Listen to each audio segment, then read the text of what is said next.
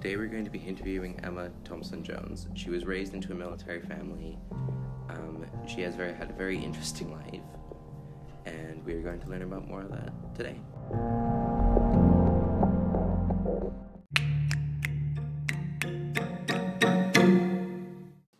How old were you when your dad served in the military? So my dad served in the British military in the RAF, the Royal Air Force. Um, from I think I was a few months old. I was really young because I was born in Wales, so I was very little um, until I was eighteen. He left when I was eighteen. Did you like growing up in the military? It must have been an interesting life. Uh, I did. I looking back, I I certainly don't feel like I missed out on anything. It was. Uh, I was around a lot of really high energy people. It was um, we moved a lot, which is obviously can be a downside, but we actually I made lots of friends. I saw different parts of the world, and um, I was really close with my family as well, and particularly my sister. It made us really close because every time we'd move, we just had each other. So I think we learned to be a really close unit and work as a as a really good team.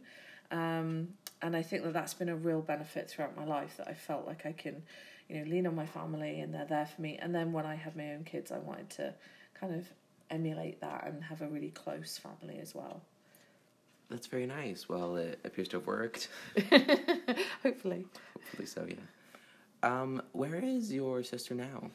She's in Glasgow, so we're all quite separate. Um, but we talk online a lot and connect all the time, so it doesn't really feel like we don't see each other as much. That's very nice. So, um, where is just? Do you have any family spread out anywhere else apart from England and the surrounding area? No, uh, no, my family's all in the UK, so no one else. That's very interesting. It seems very brave of you to go on and head out into this new place without any real external support. Um, I guess so. I didn't feel brave at the time, felt very scared, but I kind of had that experience of moving a lot, so I knew how to do it. And uh, your dad, my husband Stephen, really wanted to come here, and, and I wanted to give him that opportunity. So we gave it a bash, and here we are 15 years later. That's very nice. In this next section of our podcast, I'm going to be talking about the more serious aspects of military life. If this disturbs you in any way, I recommend that you skip over this part and continue for your viewing pleasure. Was your father ever in an active war zone?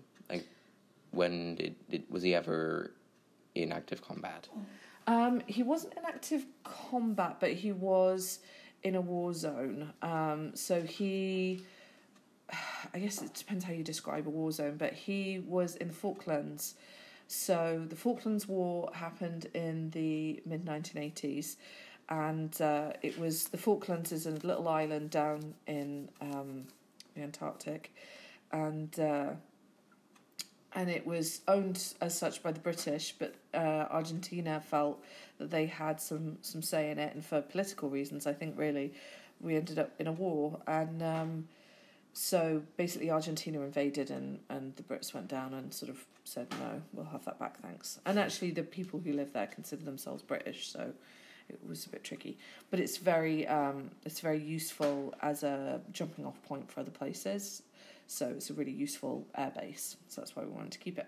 The downsides of living in a military family. Um, I think moving around, uh, you didn't really get to maintain friendships um, and that kind of thing, and getting uh, so being a target. So we were a target for the IRA for a, a bit while we lived in Germany.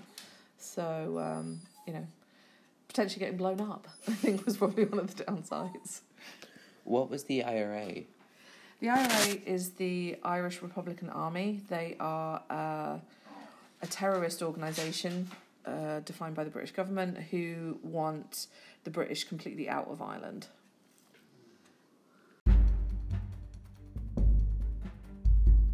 We are now continuing our regularly scheduled podcast without any trigger warnings to come. what were the uh, positive sides of living in the military? I know there were some downsides, like getting blown up and getting shot at, but must have been some upsides. There were a lot of upsides, actually. I think uh, I got to see a lot of the world, got to live overseas and travel, which I never would have done. We travelled around lots of countries because we were in Germany. We could travel over to Belgium, France, uh, over up into Holland really easily. And Germany's a really big, beautiful country.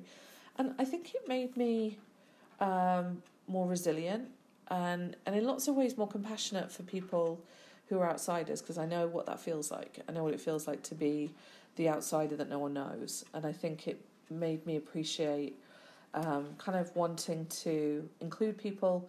And I think it also made it possible for me to move to Canada because I had moved around a lot and so I was used to the process of what it takes to resettle somewhere. I kind of understood how to do that. And so when daddy wanted to move, I was I was willing to do it because I'd done it before. So I think it made me more resilient and more able to kind of cope with life. It's very interesting.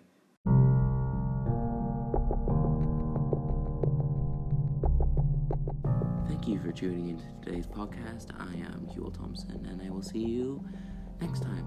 Bye bye.